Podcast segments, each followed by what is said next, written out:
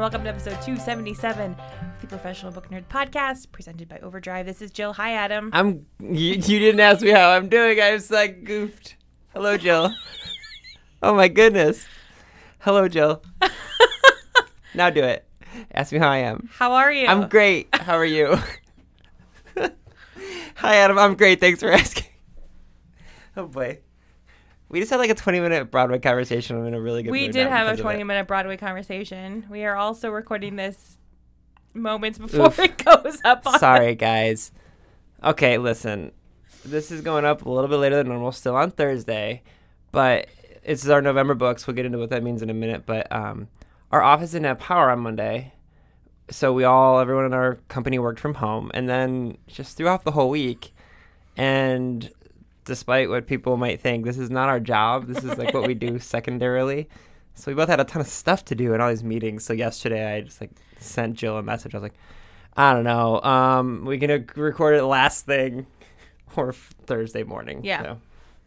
Also, we're doing thir- November books, and it's like a, several days before November, so none of these books are available yet anyway. So But that's pretty standard. I know. I'm just saying, like, it's not like anyone was waiting to go Oh, borrow this these books I right away. Can place holds on them, but yeah. Um, okay. So, do you want to talk about what we were doing, what we're gonna do, what's, what's Sure. happening? So, as our longtime listeners know, our monthly books episode is where Adam and I um, go through the list of books coming out next month and pick some that we want to feature and highlight um, as ones we're looking forward to.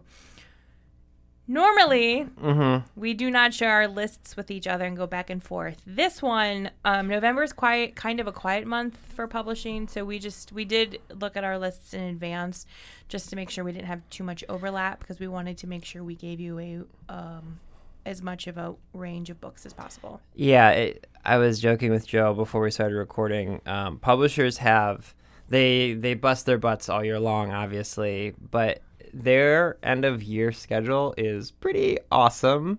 Um, they there's not a ton going on in November, and then like right before the holidays, there's a bunch of new releases that come out. But then, like if you know anyone in the publishing world, it's very much like talking to a teacher. Like they get basically the last two or three weeks of the year just off and most of them are in New York City. They also get like summer hours, like you know, like Yeah, they do get yeah they get awesome summer hours, and then they get this like this end of the year vacation where it like reminds me of Christmas vacation with uh, Chevy Chase, Chevy Chase, and everyone were like they're off for several weeks, and and because they're in New York City, they're gallivanting in New York City during Christmas time. It's like a gallivanting. thank you. It's like a Pogues song. Um, I'm in a very holiday brain as well. I'm ready. Um, We still have to get through Halloween. Okay, I know. Look, I'm sorry. I'm, don't do don't do that. Halloween is the best. I know it's a great. I'm not complaining. In my holiday, in my ho- holiday costume, my Halloween costume arrived yesterday, so I'm very excited about that. I can, I know why I'm in the holiday season though. It's because I read a book that I would like to um to stump speech for for like two minutes if you'll Sure, if you'll indulge me because we don't have a ton of books for November we're gonna talk about, but here's one you can go get right now. If you follow us on Twitter, you uh, at Pro Book Nerds, you may have seen me tweeting about this last night. So there's this book called Lillian Boxfish Takes a Walk. It's by Kathleen Rooney.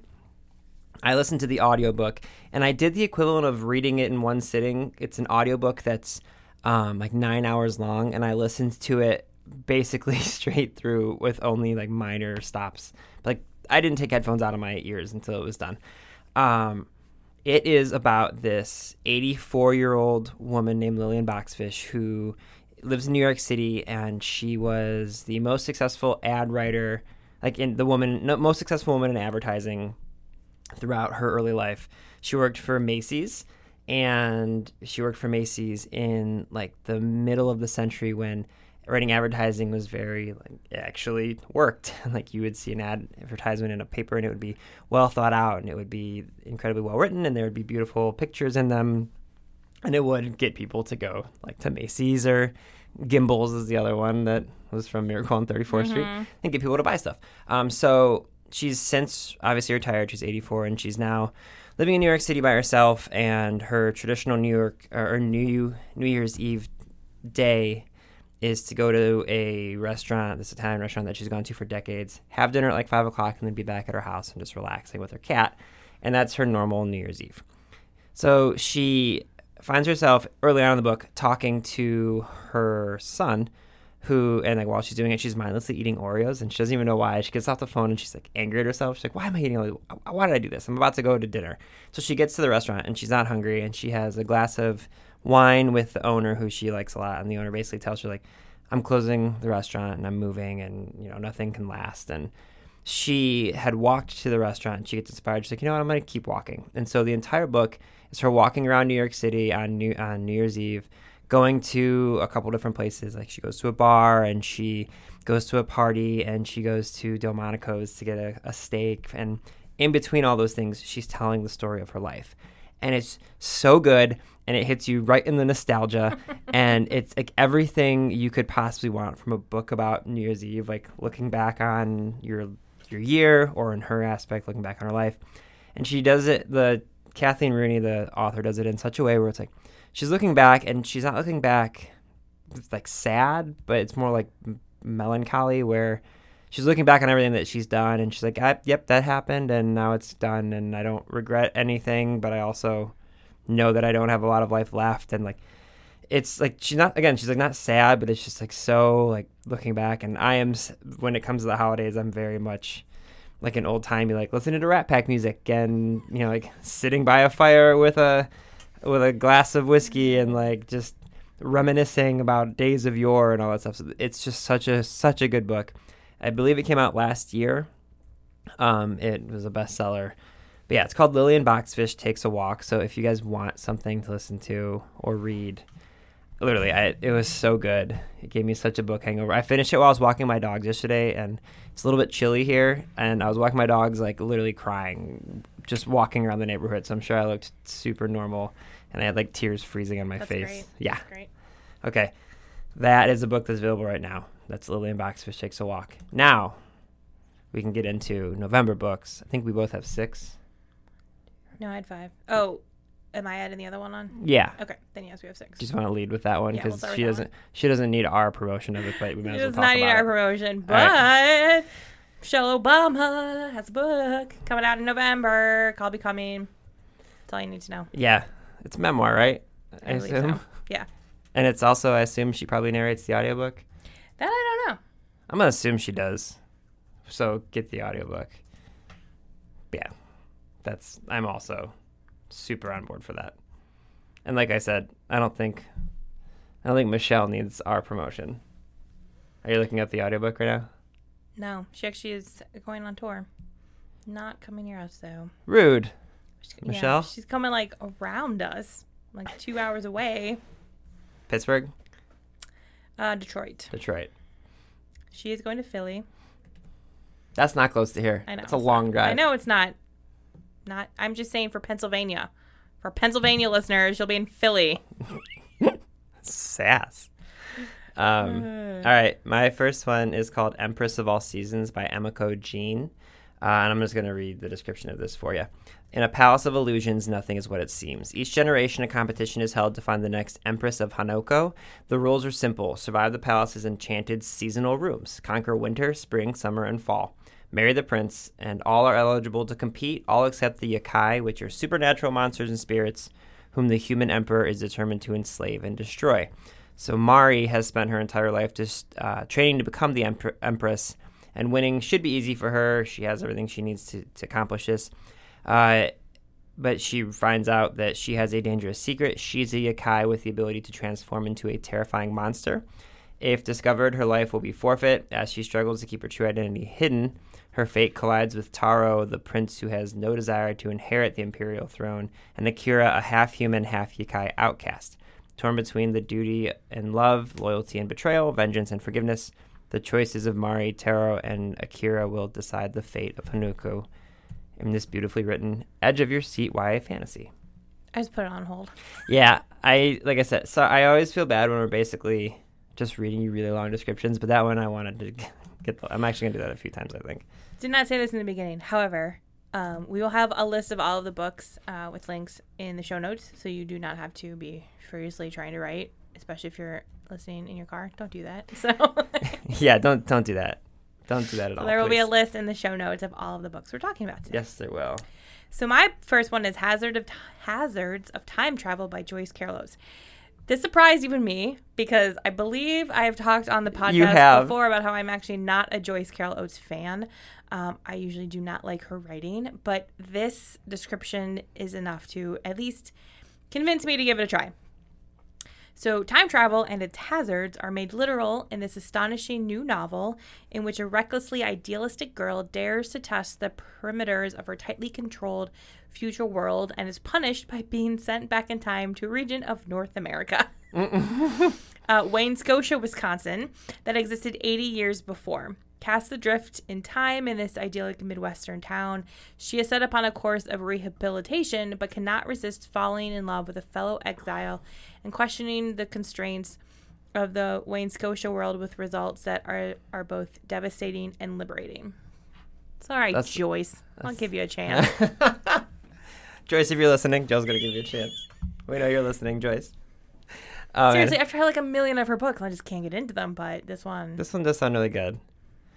Um, my next one is called Heirs of the Founders by H.W. Brands. It's the epic rivalry of Henry Clay, John Calhoun, and Daniel Webster, the second generation of American giants. So this is nonfiction. It's a biography of these three incredibly important people who a lot, I think a lot of Americans don't know about. So Henry Clay, Daniel Webster, and John Calhoun are kind of like the second tier of founding fathers. Um, so everyone obviously knows all about the founding founder, founding fathers, and we've talked ad nauseum about our love for Hamilton and and how it's rising in popularity. But after their generation, there was another generation of American founders who obviously they took over this country that was war torn and they had, it was brand new and they were trying to battle for the presidency and all this stuff. And so it's these people who helped continue to shape America and um, they fought with remedying the Constitution in the sense that there was like two really big parts of the Constitution that they were unsure of, and one was like where authority ultimately rests. Like, is it with the states? Is it with the national government and all that? And then also the incompatibility of like, hey, we're a free republic, but also we have slavery, which is problematic. So, um, this is just the story of how the three of them kind of respectfully battled all their entire lives and how they continued to help um, shape and form the country after you know George Washington and Thomas Jefferson and and that initial wave of founding fathers that everyone knows about and reads about um, when they're in high school. Uh, so these are kind of this is the next coming of people. So that's heirs of the founders. I almost put that on my list, but I did not. My next one is My Sister the Serial Killer by Oyinkan Braithwaite. Um, so this is about two Nigerian women, um, and her sister Ayoola. Um, and Ayoola is many things. She's the favorite child, the beautiful one. She's also possibly sociopathic, and now her third boyfriend is dead. So um, this is about um, and her being her sister's saving grace. She knows how the clean the best solutions for cleaning blood. The trunk of her car is big enough for a body. and she keeps um, Ayoola from posting pictures of her dinner to Instagram when she should be mourning her quote unquote missing boyfriend. So now Korede has um, she's been in love with a kind, handsome doctor at the hospital where she works, and she has like this major crush on him. And then when he asks for her sister's phone number, she has to decide, um, you know, hey, I have a sister who's a serial killer and kills off people, but am I willing to protect her, you know, and not out her to this guy that I like and who likes her? So um, it's getting a lot of good buzz, and I'm I'm really excited for it. I feel like I've seen a lot of our other bookish friends on like Twitter talking about that book too. It Yeah. sounds really interesting. So that's my sister, the serial killer. Uh, my next one is called The Museum of Mysteries by Steve Berry and M.J. Rose. Uh, so this is a book about the the main character's name is Cassiopeia Vitt, which I love the name Cassiopeia. Um, we actually had a, uh former coworker here. Her name was Cassie, and that was her name was short for That's amazing. Uh huh. Yeah. Um, I miss her. She was wonderful. She moved to Austin, Texas, to have fun life in happens, weird yeah. Austin. Uh, so anyway, that she she's not in this book. Uh, the Museum of Mysteries is basically like a French like version of National Treasure, the um, the Nick Cage movies, which were shockingly good. Uh, but in the French mountain village of Eze, Cassiopeia visits an old friend who owns and operates a fabled museum of mysteries, which is a secretive place. Um, but a robbery then occurs at the museum, and Cassiopeia chases the thief, and then is plunged into this like crazy mix of intrigue and ancient alchemy and trying to figure out what happened. So, um, yeah, it just seems like a really fun kind of like mystery type of a I said it reminded me of like National Treasure or like um, Night at the Museum, kind of a mix up sort of a thing. So I'm excited. Uh, the Museum of Mysteries is that one. My next one is Fire and Blood 300 Years Before Game of Thrones by George R. R. Martin. Sadly, George has not gifted us yet with. I feel like he's trolling everyone at this point. I have a lot of theories about what's happening. Anyway, um, however, he does have a new um, book coming out that's partially probably why we don't have the next one. Yeah. But this is sort of um, takes place centuries before the events of a Game of Thrones, and it's all about House Targaryen, House Targaryen, which of course is um, Dany's house. So I love fake histories.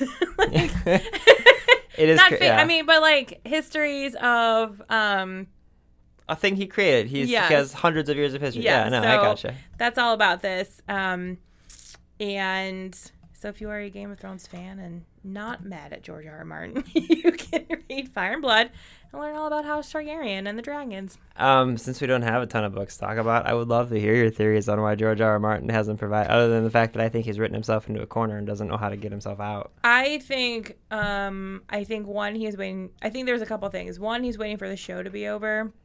But he's two books behind the end of the show. Sure. So he can just do whatever he wants then. And Ah. So he's waiting for the show to be over. Um, my husband Ben's theory is that he's actually waiting until he has the next two books written because he does not want this to to fall into this same trap, right? So because there's um, we're waiting on Winds of Winter and they're supposed to be um, Dreaming of Spring or Dreams of Spring is supposed to be the the last two books, um, and so Ben's theory is that he's waiting until both of them are done before turning them in so that they're already finished, Hmm. both of them.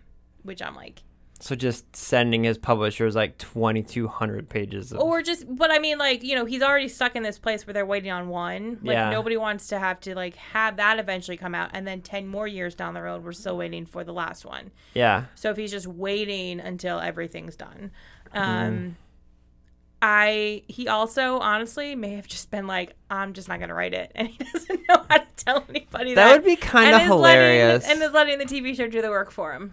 that would be kind of hilarious. I think it could be somewhere in there. That'd be a bummer. Um, also, if you're a person who is on social media, stop doing the whole like tweeting at him, being like "write it before you die" thing, because that's real not cool. Don't do that. That's a bummer. I, yeah, I I dislike when people do that. I dislike when people put pressure on writers. Just give it up, people. Yeah. Just- I know it's frustrating. I get it. I read it. I read, you know, this series. I am waiting on The Name of the Wind, the third one. You know, like I get it, but they don't owe you anything. Let it go. Jill's right. Um, okay, my next November book, which is available this month, uh, it's called Vita Nostra by Sergei and Marina Dyachenko, uh, which I think I nailed. So this is an English translation of an internationally best-selling Russian novel. So like I could have stopped right there and I would have read it. Pretty much. Me loves some Russian literature. This is a brilliant, dark fantasy combining psychological suspense, enchantment, and terror that make us consider human existence in a fresh and provocative way. Um, okay, I'm gonna. Sorry, stay with me here in a moment. I want to describe this book, and I want to describe it the way that we describe it. So, while on holiday at a beach with her mother, Sasha Somenkina meets the mysterious Ferit Koznik. Sorry, Kozhennikov under the most peculiar circumstances. The teenager. Uh, the teenage girl is powerless to refuse when this strange and unusual man with a sinister air directs her to perform strange and uncomfortable tasks. Her reward, he rewards her efforts with strange golden coins, and as the day progresses, she carries out other acts for him, receives more coins, and then as the summer ends, her now domineering mentor directs her to move to a remote village and use her coins to enter this institute for special technologies. So she enters this really strange school, and she's doing all of these like taking all these classes and trying to read all these books and remember all the lessons, but it's all like none of it's making sense and she doesn't understand what's going on and none of it is accurate until all, one day it just kind of it all clicks. And um, she basically goes through and like becomes it's not clear if she becomes like this assassin for them or if she's like a mage of some kind. Um, but anytime someone fails at the school there's a lot of pressure because their families pay the price. They don't like they aren't punished; their families are. So, just sounds really really interesting. It's called Vita Nostra, um, and it's available in English for the first time. So I'm very excited to read it. My next one is Girls of Paper and Fire by Natasha Ngan. I don't think that's correct, but um, anyway, in this uh, richly developed fantasy, Lei is a member of the Paper Caste, the lowest and most persecuted class of people in um, Akira. She lives in a remote village with her father, where the decade old trauma of watching her mother snatched by royal guards for an unknown fate still haunt her. Now the guards are back, and this time it's Lei thereafter, the girl with the golden eyes whose rumored beauty has piqued the king's interest. Over weeks of training in the opulent but oppressive palace, Lei and her eight other and eight other girls learn the skills and charms that befit a king's consort. There, she does the unthinkable. She falls in love. Her forbidden romance becomes enmeshed with an explosive plot that threatens her world's entire way of life. Lei, still the wide eyed country girl at heart, must decide how far she's willing to go for justice and revenge. That sounds super good. Yeah, I know. Awesome. That's Girls of Paper and Fire my next one is um, Queer Eye. Love yourself, love your life. It's by the Queer Eye guys. I did see that as well. Yeah. Okay. So if you guys aren't watching Queer Eye on Netflix, I don't know what you're doing because it's the absolute best show. My wife and I, we we like slowly watch them. We'll like watch like one a weekend or like one or two a weekend.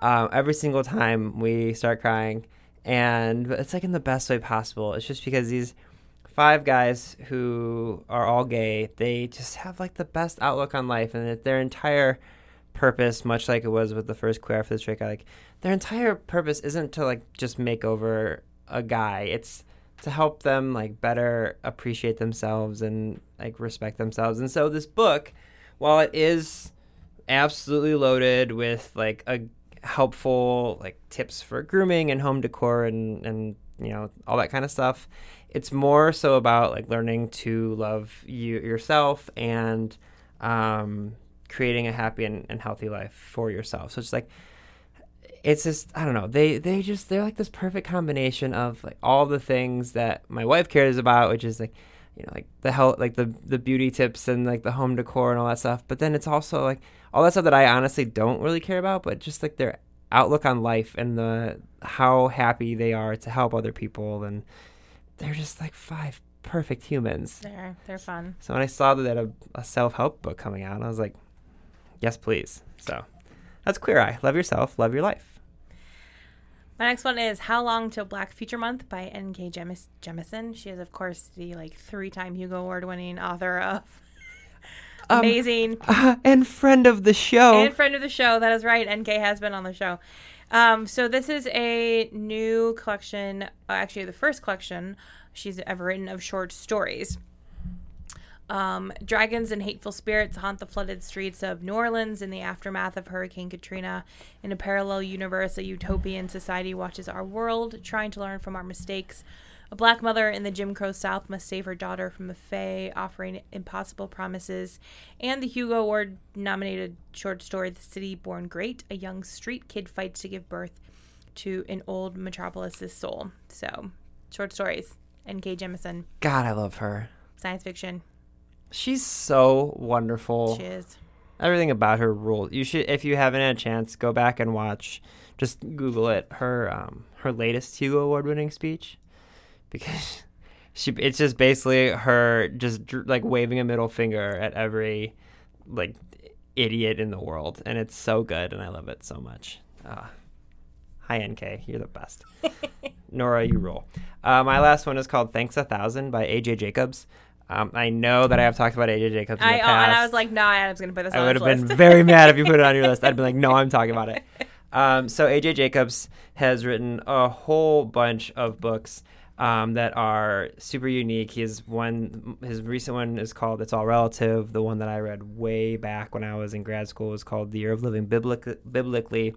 Um, he basically gets an idea and goes on this really just he always goes on these random experiments so like the year of living biblically is he lived an entire year like specifically from the absurd rules in the old testament of the bible and all sorts of stuff like that so um I've talked about this in the past, but his books were super inspiring to me. It was actually the reason I got back into like reading when I was in graduate school, and then it kind of led me to a path to working at Overdrive. So I have since read him, wrote him an email, and said thank you for all that. But Thanks a Thousand is a gratitude journey. So he wakes up one day and he gets a cup of coffee and he realizes that there's a crazy amount of people that were involved in making this cup of coffee. So he decides to say thank you to every single one of them.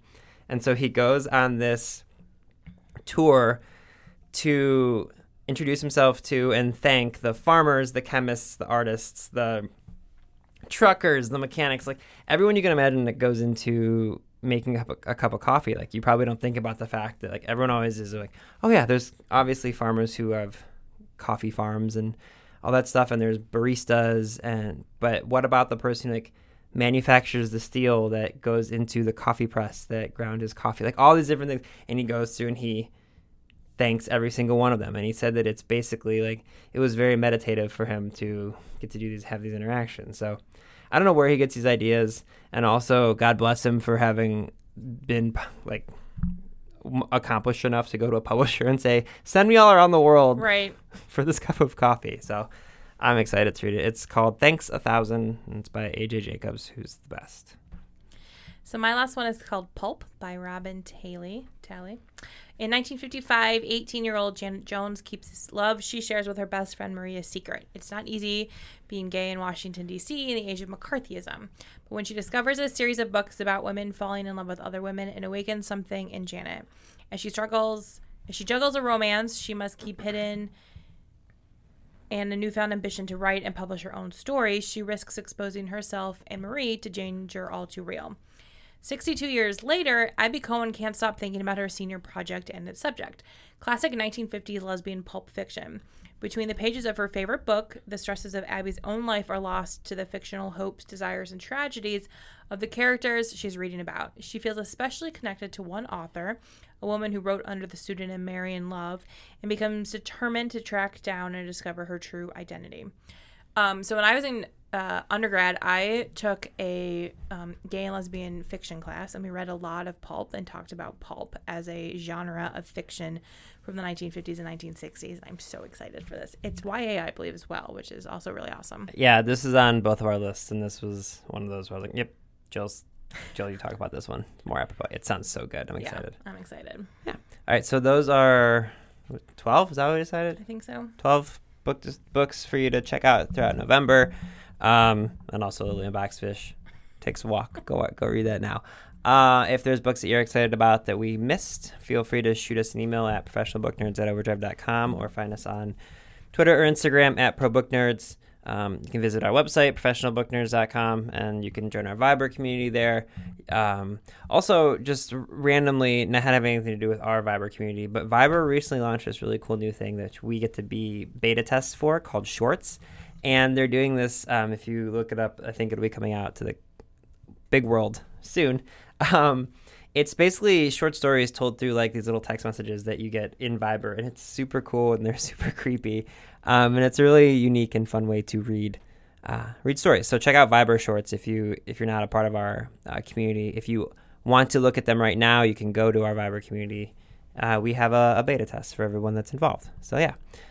Anything else you would like to talk about that I missed or that we haven't talked about yet? I don't think so. Do you want to recreate our 20 minute Broadway conversation? Not, not really. All right, fine, whatever. Okay, well, I hope you guys enjoy all of our November picks on this episode of the Professional Book Nerds podcast.